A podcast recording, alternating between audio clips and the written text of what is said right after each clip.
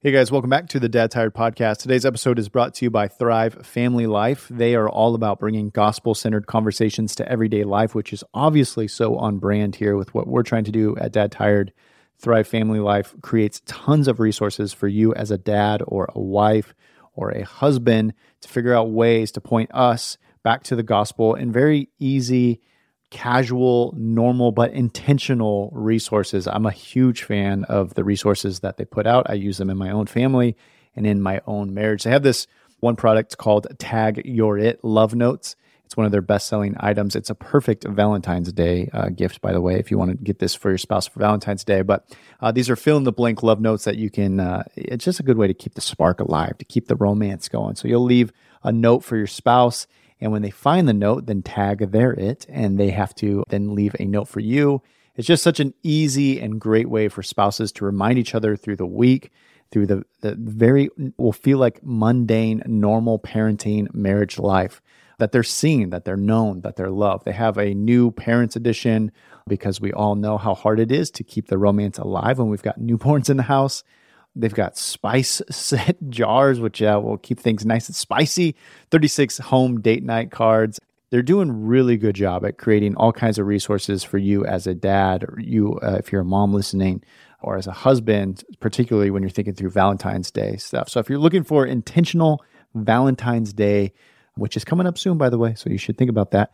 Uh, if you're thinking through gifts for that and for your spouse, definitely go to thrivefamilylife.com and check out all the really cool products and resources that they have over there. If you use the promo code Dad Tired at checkout, you'll get 10% off. You do need to order by February 7th to make sure that you get it by Valentine's Day. Again, that's thrivefamilylife.com and use the promo code Dad Tired to get 10% off.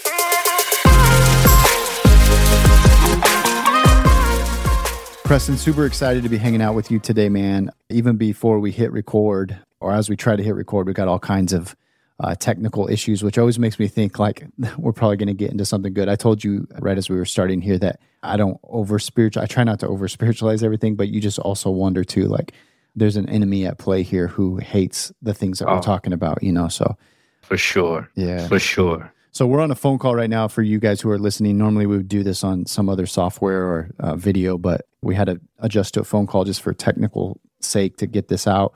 But Preston, I'm just yeah. I'm a big fan, bro, of what you are doing and what you and your wife are doing, and the, the, the resources you guys are putting out to equip the church globally. But for yeah. people who may not be familiar with you, just tell us who you are and what you're up to these days.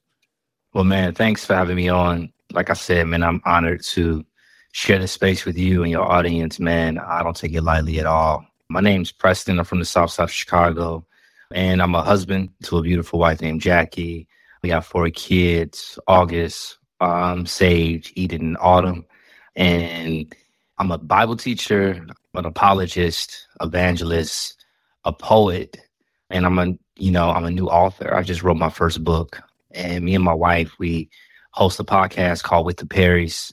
Some people may know it as 30 Minutes with the Perrys, but we changed it to With the Perrys. You know, we have a YouTube channel called With the Perrys where we just talk about really the goodness of the Lord, discipleship, marriage, theology, a myriad of topics that point to our great Lord and Savior. Yeah, so I, I do a couple different things, but mainly uh, it's disciple making. How can I make disciples of all nations um, using the various gifts that the Lord has given me, uh, whether that's poetry, teaching, evangelism, etc. So yeah, that's kind of the nutshell of who I am. Yeah, dude. And you're you're doing a lot of things, but you're doing a lot of things really well. Just, oh, appreciate it. yeah, yeah, you're doing. it don't always feel that way. yeah, no, you're doing. A, I mean, I, I, don't have a like a camera to watch you be a dad all the time, so I can't speak to that. But I'm sure you're crushing as a dad too, and as a husband. Uh, you know, we kind of get a glimpse into your marriage through your podcast, which is one of the most popular podcasts out there, and YouTube videos. I, I think what people appreciate about you is your ability or your willingness to jump into topics that maybe they wouldn't hear in their church or around normal Christian circles. You know like you guys are aren't yeah. really afraid to to tackle that stuff, which I think people really enjoy. Yeah. But yeah, dope, dope. Yeah. yeah. So I'm curious, bro. Like, how did you come to know Jesus? Like, how did Jesus chase you down to the point where now you're using these gifts to, like I said, equip the church in many ways? But how did that get started? Yeah, I'm not trying to plug my book, but I wrote all about this in my in my new book. it's called How to Tell the Truth. Yeah. And Yeah, man. I, I talk about a lot about this guy named Gary. So, uh, long story short, because I don't want to give you the very long version, but I didn't grow up in church. I didn't grow up around Christians like that. The only Christian that I kind of grew up around was my grandmother. And she was like that real Christian, that Christian that would like love you well and rebuke you in the same sentence. she was one of those people, and she was like the sole Christian in my in my family. And so I had a sense of who God was. But my grandmother wasn't the type of person who would like force religion down your throat, but she just modeled Christianity well. But it wasn't until I was 18 and uh, one of my friends, he was shot outside my house. And I had felt like the Lord was calling me to himself because two years prior to my friend getting shot, I heard the gospel for the first time in a house church. I was chasing some girl. And long story short, in the house church, the pastor got up and said, if you believe that God will not destroy you because of your sin, you don't know what love is. God must destroy everything that he hates. Mm. You can either meet God as friend or you can meet him one day as judge. And that was shook me. That was the first time I heard that I was a sinner and that God had beef with the way that I was living my lifestyle. And I was like, that rocked me because I had heard about God. I heard my grandma sing about him and talk about him and talk to him about he's like an old friend that was the first time. And so two years after that, my friend gets shot. And I feel like the Lord was like, when my friend was out there dying and my mom was trying to revive him, I feel like the Lord was like, This is you and your sin. You are dead. Jeez. Because when I heard the gospel for the first time when I was 16 in the house church, I didn't give my life to the Lord, but I became keenly aware. I became keenly aware of my sin. And I knew that I was an enemy of God. And so two years later, when the Lord used that incident to draw me to himself, I left my neighborhood that I was living in. And when I went to my aunt house, who was a minister, she really couldn't make a very like a big impact on my life, but she introduced me to a guy named Gary Brown. Gary Brown was this guy who grew up not in my neighborhood, but grew up in Chicago that I knew of. He used to be a gang member, and God had radically changed his life. And Gary took me under his wing. And for two and a half years, Gary discipled me and taught me the gospel. He taught me how to live a life worthy. And I remember being in my room one day, really feeling the weight of my sin. And I really felt like the Lord was like, You don't love me like Gary loves you. And the weight of that was heavy. And so I remember crying out to the Lord that day and asking the Lord to save me. And I believe He saved me that day in my room. That was the day I felt different. That's the day I, I felt empowered to say no to my sin and so I tell people all the time, like through Gary's life is how I gave my life to Jesus. Wow. I tried to keep it as short as yeah, possible. yeah, obviously. And it, uh, it's cool that you wrote it all down. Obviously, we can dive in deeper to in the book. Yeah, um, for sure. I know you like geek out on theology and apologetics. So just on on your own story there with kind of piggybacking off of your own story and in now your experience of being a follower of Jesus for uh, it sounds like 20 years what are your thoughts on like I know we're getting into a kind of a big theological topic here, but like do you think you had a choice in the matter of being saved? No, well, man, honestly, I, I don't.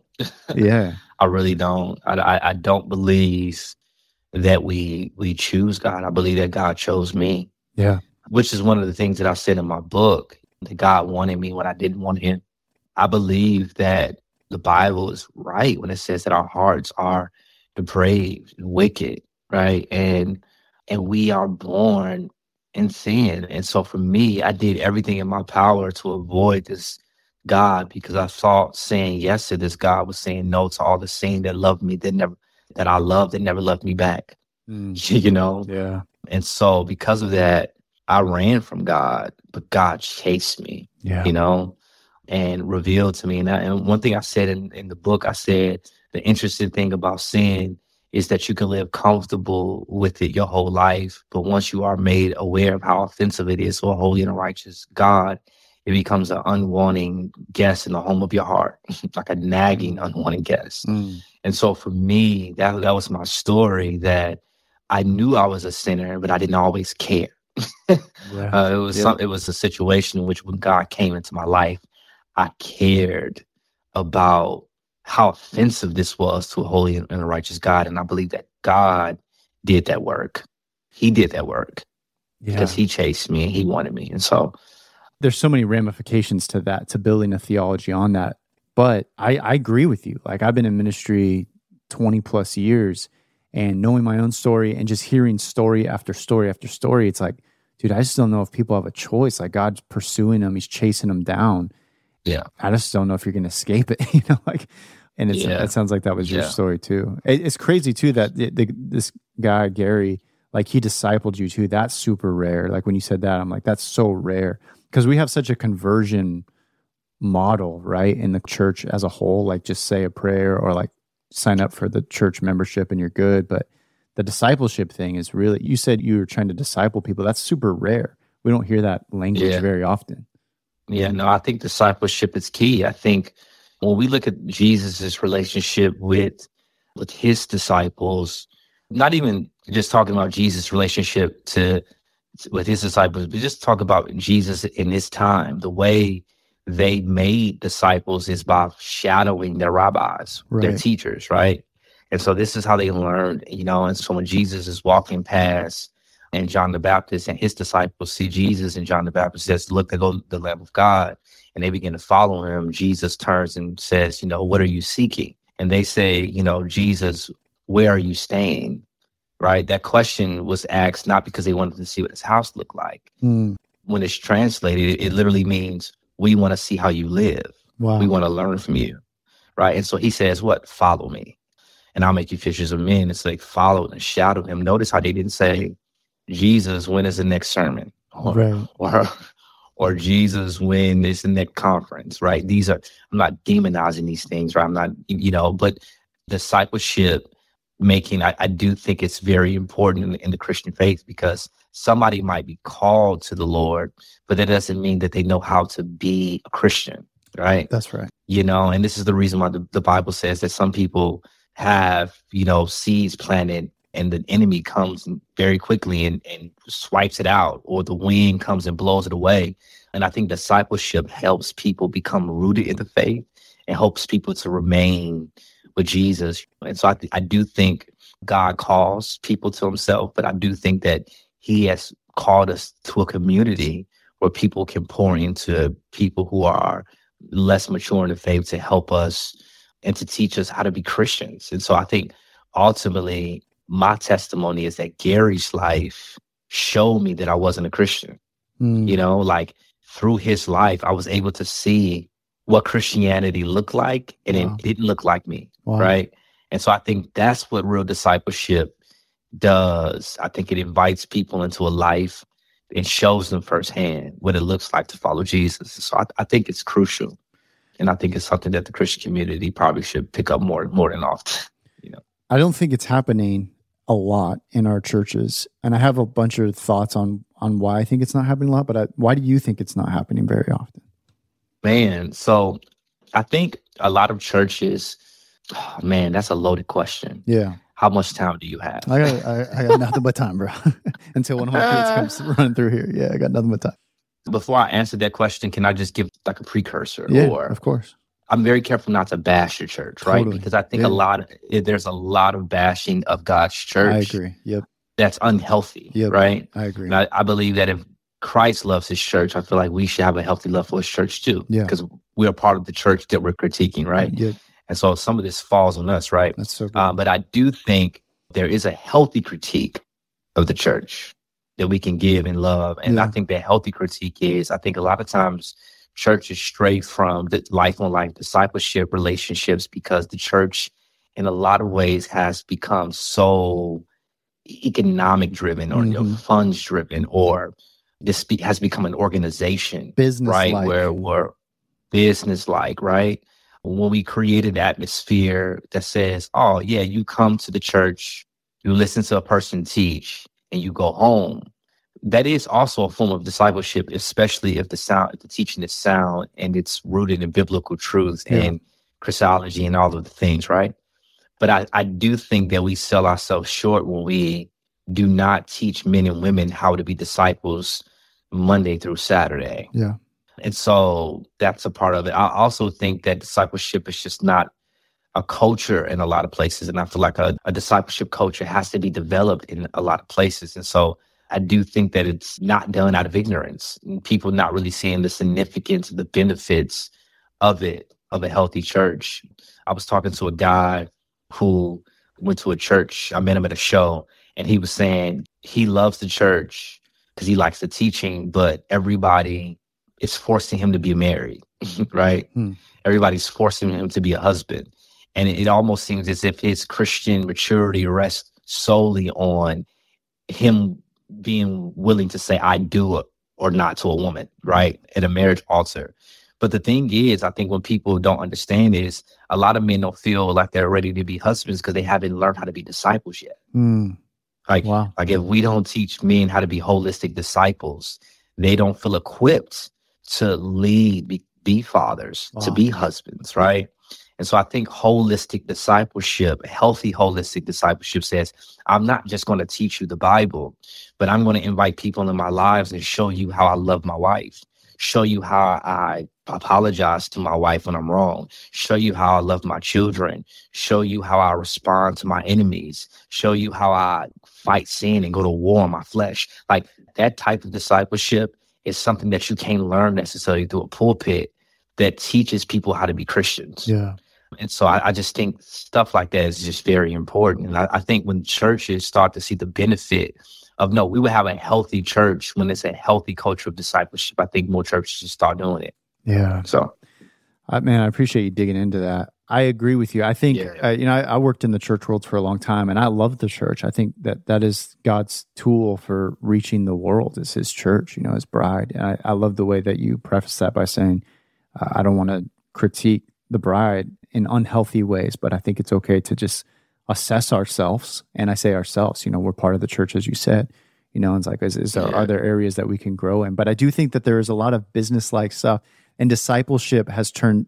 It's not as flashy because it's slow. It's hard to like measure. I can measure church attendance, yeah. and I can measure tithe and mm. budgets, how many people got baptized, anything that we can put numerical values I can measure. Yes. But how do you measure? Yeah. you know, like I've spent three years with this dude and I'm just trying to help him grow in his faith. That's hard to measure. It's slow. And you can't really disciple yeah. at scale, really.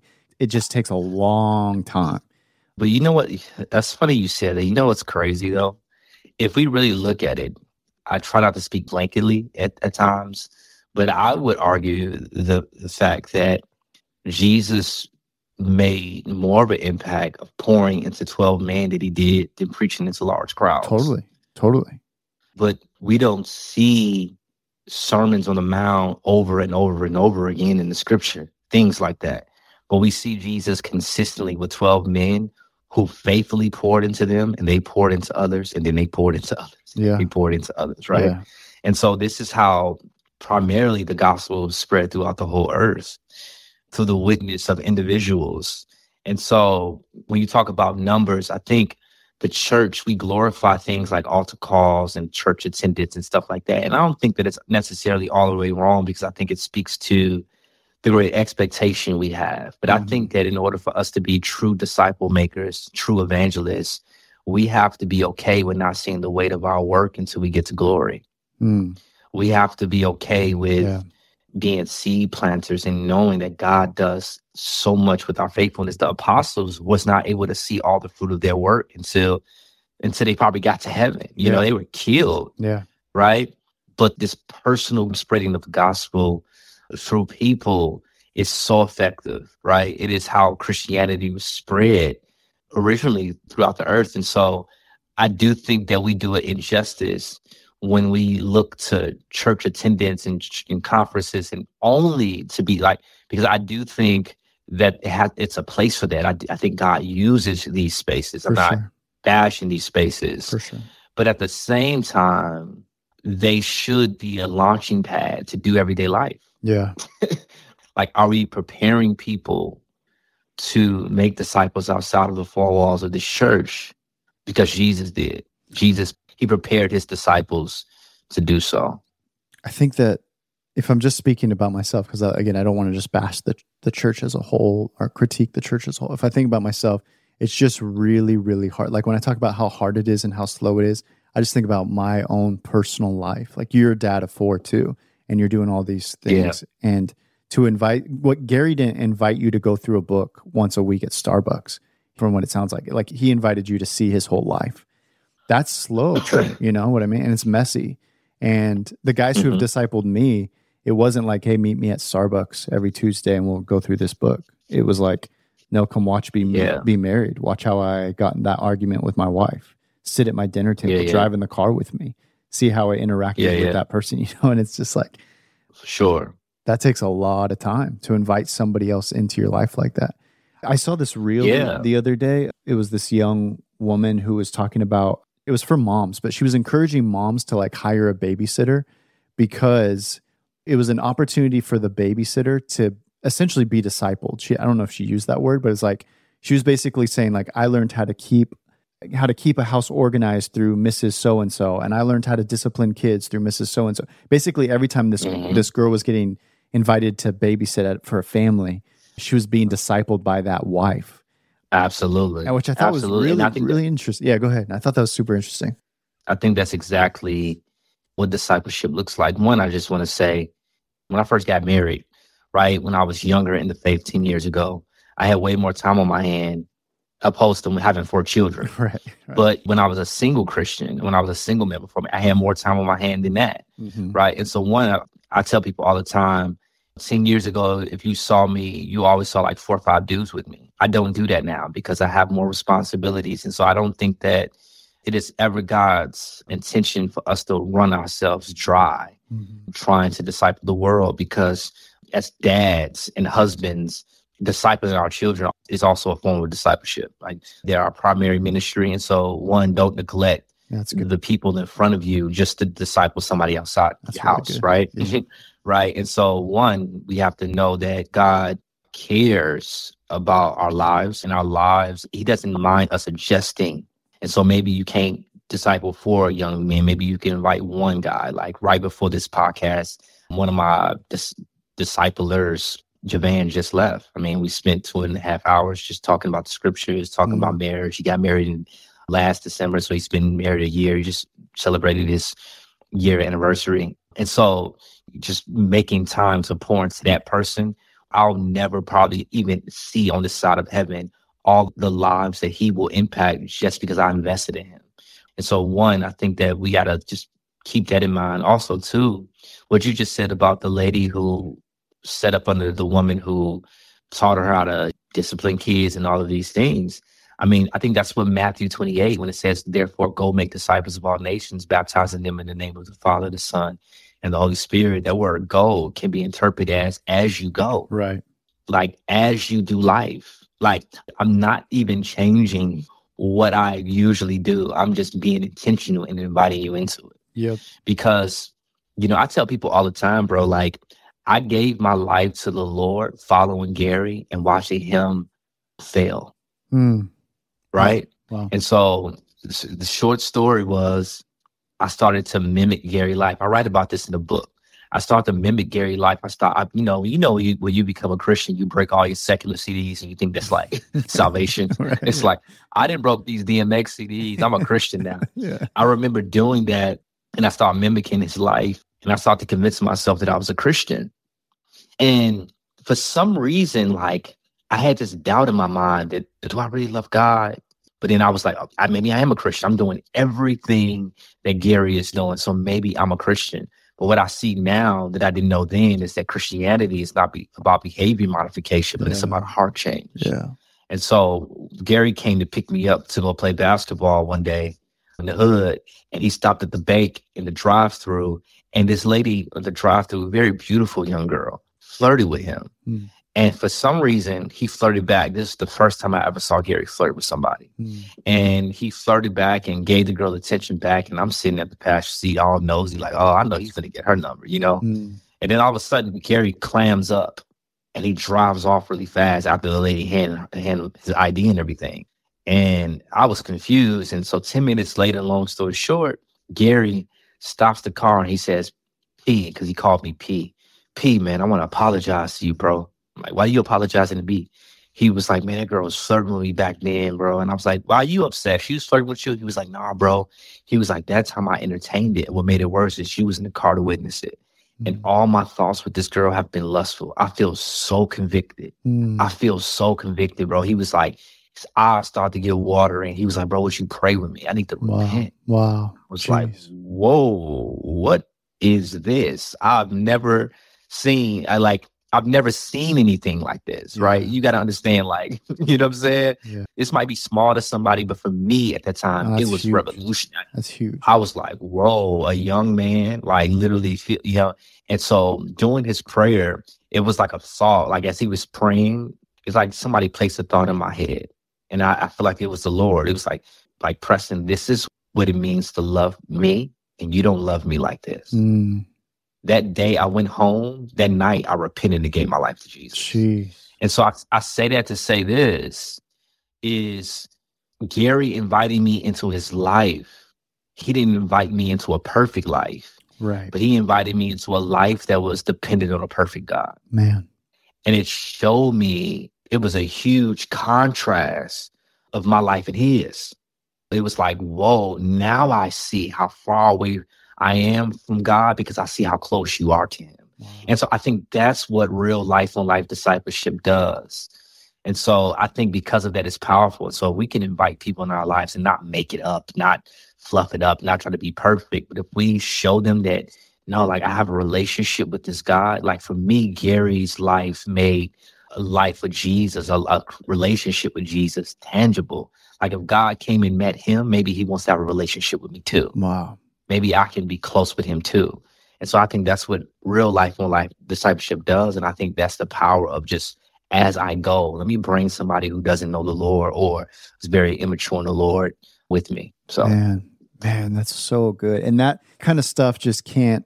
And I'm not bashing, uh, you know, meeting at Starbucks at, on Tuesdays or whatever, but that stuff you got to get in real life. Like you got to get in the real. I can be somebody else on Tuesdays at Starbucks, but you watch me at the drive-through or whatever, you're going to Mhm. catch real glimpses. You watch me with my wife, with my kids. Uh, again, that's real life discipleship.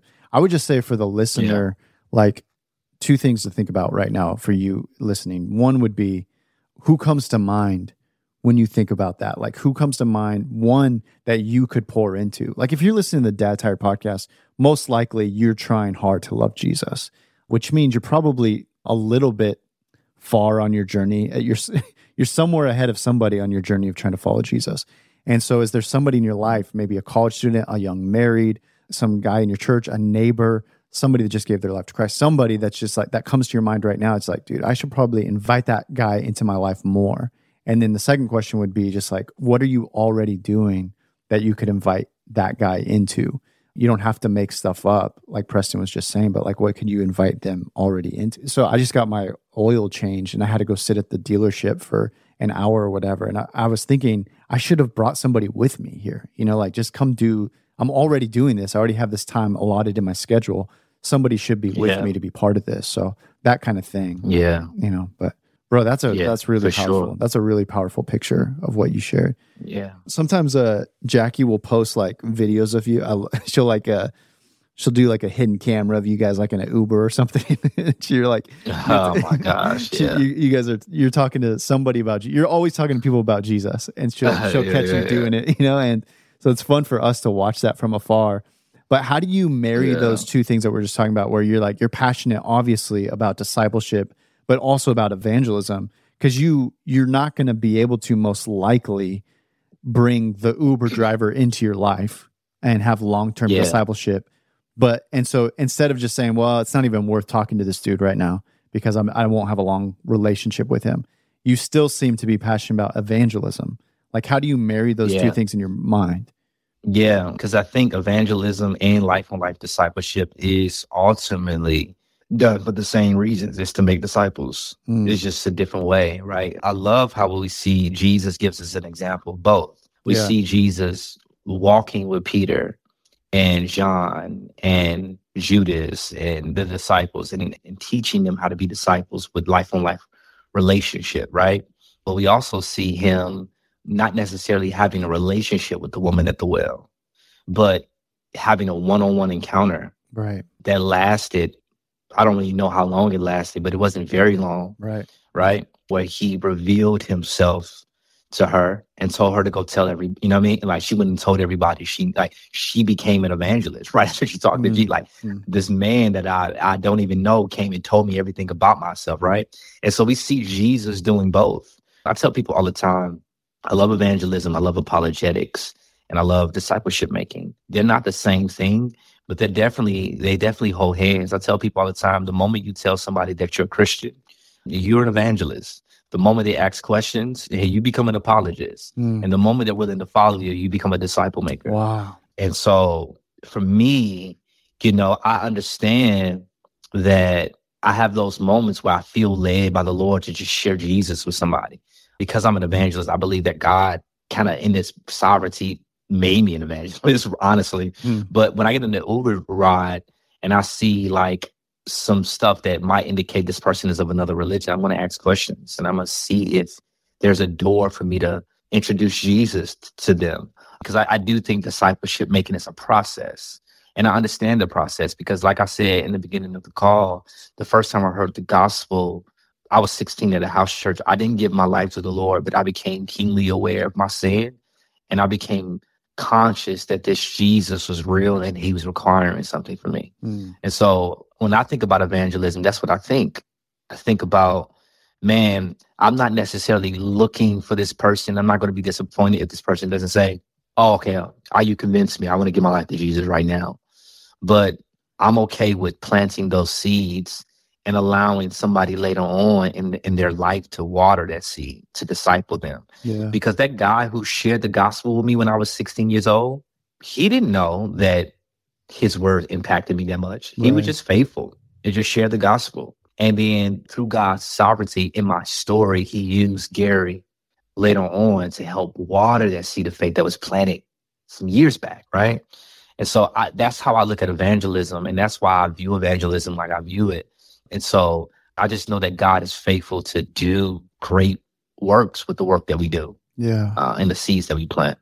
I think there are a lot of guys listening to this who probably they're like, dude, all right, I hear what you're saying, you know, and you you call yourself an evangelist, but like I'm an accountant, you know, or like I run yeah. a small business or I'm or doing whatever, and I'm not an evangelist. And most guys yeah. probably feel like there's no, I don't even know how I would turn a conversation from some an Uber driver or a guy at the deli or whatever, how do you even shift the conversation from a sandwich or an Uber ride to the things of God? Uh, like, how are you? That's thinking? a really good question. Yeah, how are you thinking through that? Man, you know what? Out of all the questions that you've asked so far, they've all been good, but I love this question the most mm. because I think if people can understand, and I spent all morning talking to one of the guys that I disciple about this because he has a heart for evangelism. If a lot of times we are not effective evangelists and we don't even realize that we're evangelists because we're so focused on ourselves. Yeah. One, but we're also focused on what people believe mm. and not why they believe it. Mm. And so I think that if we get to the why of people believe things, I think that our evangelism can be a lot more effective and it can be, listen to it, it can be a lot more natural. Yeah. So when I get into a car, I'm not merely trying to come against what someone believes to evangelize to them. I'm literally trying to get to know them and why they believe it. Yeah, right. Yeah. And so the one way you do that is instead of telling people, no, what you believe is wrong and the Bible says this, is to invite people into a conversation by asking good questions. Yep. Right. I think learning how to ask good questions and being inquisitive will help conversations be natural. And once a conversation is natural, God will give you a door to share truth eventually. Mm-hmm. And so mm. I, I, do think it's about being spirit led. But for me, it is, and, and also, I'm not trying to make this sound easy. I will say that it comes with practice. Yeah. If like every Christian is called to make disciples, right? Matthew 28 is not talking to just evangelists, it's talking to all Christians, right? That if you're called to make disciples, however that looks like, good methodology will help eliminate fears or yada yada yada. Like if you ask good questions, and so one of the things that I love about Jesus is that he asks questions yeah. that he already knew the answer to. Yeah. When he asked the woman at the well, "Where's your husband?" He knew she had five, right? And so he's inviting her into a conversation so he so that he can reveal something to her. And so I, I do think that We just have to be intentional about the questions that we ask. But also, too, you said something like some people might list, be listening and they're accountant or whatever, and they might not necessarily be called to be an evangelist in a particular way. They might not be called to be an evangelist, but they are called to make disciples. And that looks differently. And one of the things that I try to communicate in the book that I wrote is like God is going to use you how he has uniquely made you. I don't think that we should think evangelism should look one way. Yeah. Because that gives a disservice to the God who created us all differently. Yeah. Like one time I was in the airport coming home with Jackie, who was leaving Virginia, coming to Atlanta, and I saw two Jehovah's Witnesses in the airport. Of course, I felt compelled to go talk to them. and I was like, babe, I'm gonna go talk to these Jehovah's Witnesses. And she was like, okay, I'm about to go get us something to eat. Peace. right. And she, and she left and she left me. When I tell you my wife knows the gospel, she's a great Bible teacher. She's a great disciple in her own right. Mm-hmm. But I didn't feel this need to say, you know, the gospel, you should come along with me. Mm. As a matter of fact, she'll tell you that the way God has made her, she will be more of a distraction in a conversation like that didn't help. Mm. But the thing that encouraged me the most is after I left the conversation with the Jehovah's Witnesses, I came back, found my wife at the restaurant, and I walk into the little restaurant in the airport, and she's sitting there with the waitress with her head bowed, praying with the waitress. Wow. And so they get done praying. My wife says, "Yeah." Um, this waitress asked me who am I ordering food for. She, she, I said, "My husband." She said, "Where's your husband?" My husband over there talking to some Jehovah's Witnesses. She said, "I used to be a Jehovah's Witness, and they excommunicated me from the church. I was done with religion ever since then." And my wife was able to share the gospel with her through that. So I say all that to say this my wife wasn't compelled to go look for a conversation like I was, Yeah. right? Because that's not how God has made her. But she didn't stray away from the opportunity that God presented for her. Man. And so I think evangelism is not about being bold to do what men are afraid to do, but evangelism is about, and discipleship making is about obedience Yeah. it is not trying to be like a Ray Comfort or or even like a me. Like it is how can God use me how he has uniquely made me and how can I be obedient when an opportunity is presented Man. to not stray away from it. And so I think that if we thought about evangelism and discipleship making in that way, I think it would just free us up. Yeah. I think You so know? too. Man, that's Yeah. really good. What might come to mind first is like, oh, uh, let me go get into an argument with somebody about religion, and uh, Yeah. I, I don't think that's at all. I've I've seen you do this, like because Jackie records you doing it, uh, but I've seen you do it, and it's more about relationship. And I love what you said, like, why does somebody believe? And I think any all of us can do that. Even the fact that Jackie at lunch said to that waitress, she cracked the door open by saying you were over there talking to Jehovah Witness. She could have just said, "Oh, he's not here right now, but he'll be here." Like I bet you, Yeah. even, even if it was subconscious, she tried to shift the conversation in some way to crack that door open, and then you start to learn somebody's Yeah. story. And whenever you learn somebody's Yeah. story, you just always get to know what their God is in some way. What is Mhm. it that they worship or worship or what has failed there and we really get to turn, we get to turn them to a better god and uh, so often oftentimes when i'm in you know an uber or on the plane or whatever like for me you know because i'm kind of in the fatherhood space i always just try to bring up dad stuff because that's a super easy way to bring up like real pain or real joy sometimes but you can quickly learn like a lot about somebody's story by just talking about like their dad i can be in an uber ride and and, and i can just the way that I'll put bait out there, that sounds terrible. That's not, not the right language, you know, but the way that I'll kind of like Yeah, yeah. tease the conversation is I might just say something like, Oh, I got that from my dad. And it could be something lighthearted. Yeah. But then now we're talking about dads. You know what I mean? And then I can Yeah. just ask, like, hey, were you close to your dad? Or did you get any traits from your dad? And now all of a sudden we just shifted Yeah. the whole conversation from an Uber ride or a deli sandwich or, or airplane, whatever, to now we're talking about dads. And you, now you just stepped a, a foot on the pathway of what could be a really deep and theological and fun spiritual conversation. You know what I mean? But That's good, and that, and, and that's actually way bigger than uh, than some people might give credit for because because when you talk about things like that and you invite people into an intimate conversation like that, it's so important. Because one thing that I've learned is that people really don't care what you know until they know that you care, totally. and so inviting them into a conversation where like, oh, like man, I feel seen, heard. Mhm. it is possible to build trust in a short amount of time to get Mhm. truth to somebody. Mm-hmm. And so Jesus did it and he came and modeled it. If Jesus modeled it for us, that means we can do it too. So And if they're not a follower of Jesus, like they probably aren't having these kinds of conversations anywhere else. You know what I mean? Like I've Yeah. I've noticed people actually it's refreshing to them that you're talking about something meaningful like their family or their beliefs or some, whatever it is. But like a lot of people want to talk about stuff, they have no outlet to have these kind of conversations. And so when you when you bring it up, uh, in my experience, most people are actually they don't shy away from talking. Most people want to talk about themselves. It's everybody's favorite favorite subject, themselves. You know, most people want to yeah. talking about it. Anyway, man, I could go on and on. I, I have so many more questions for you, but I'm running out of time. I want to be respectful of your time, bro. I know you're busy, but man, this is good, dude. I'm I'm grateful that you, you know, obviously you're doing the spoken word stuff. You got the podcast. You have so many ways that we can pick your brain. But I'm glad you you got a book out there now.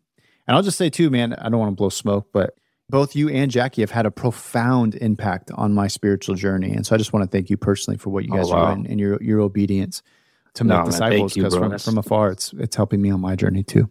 That's dope, man. Thanks, man. I'm, that's, that's an honor. It's a real honor. Seriously. Yeah.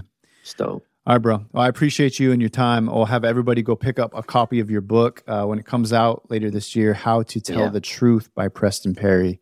You can get it wherever books are Yeah, sold. man. Thank you, bro. I appreciate you. Thank you, bro. All right, man. God bless you, bro. See you, man.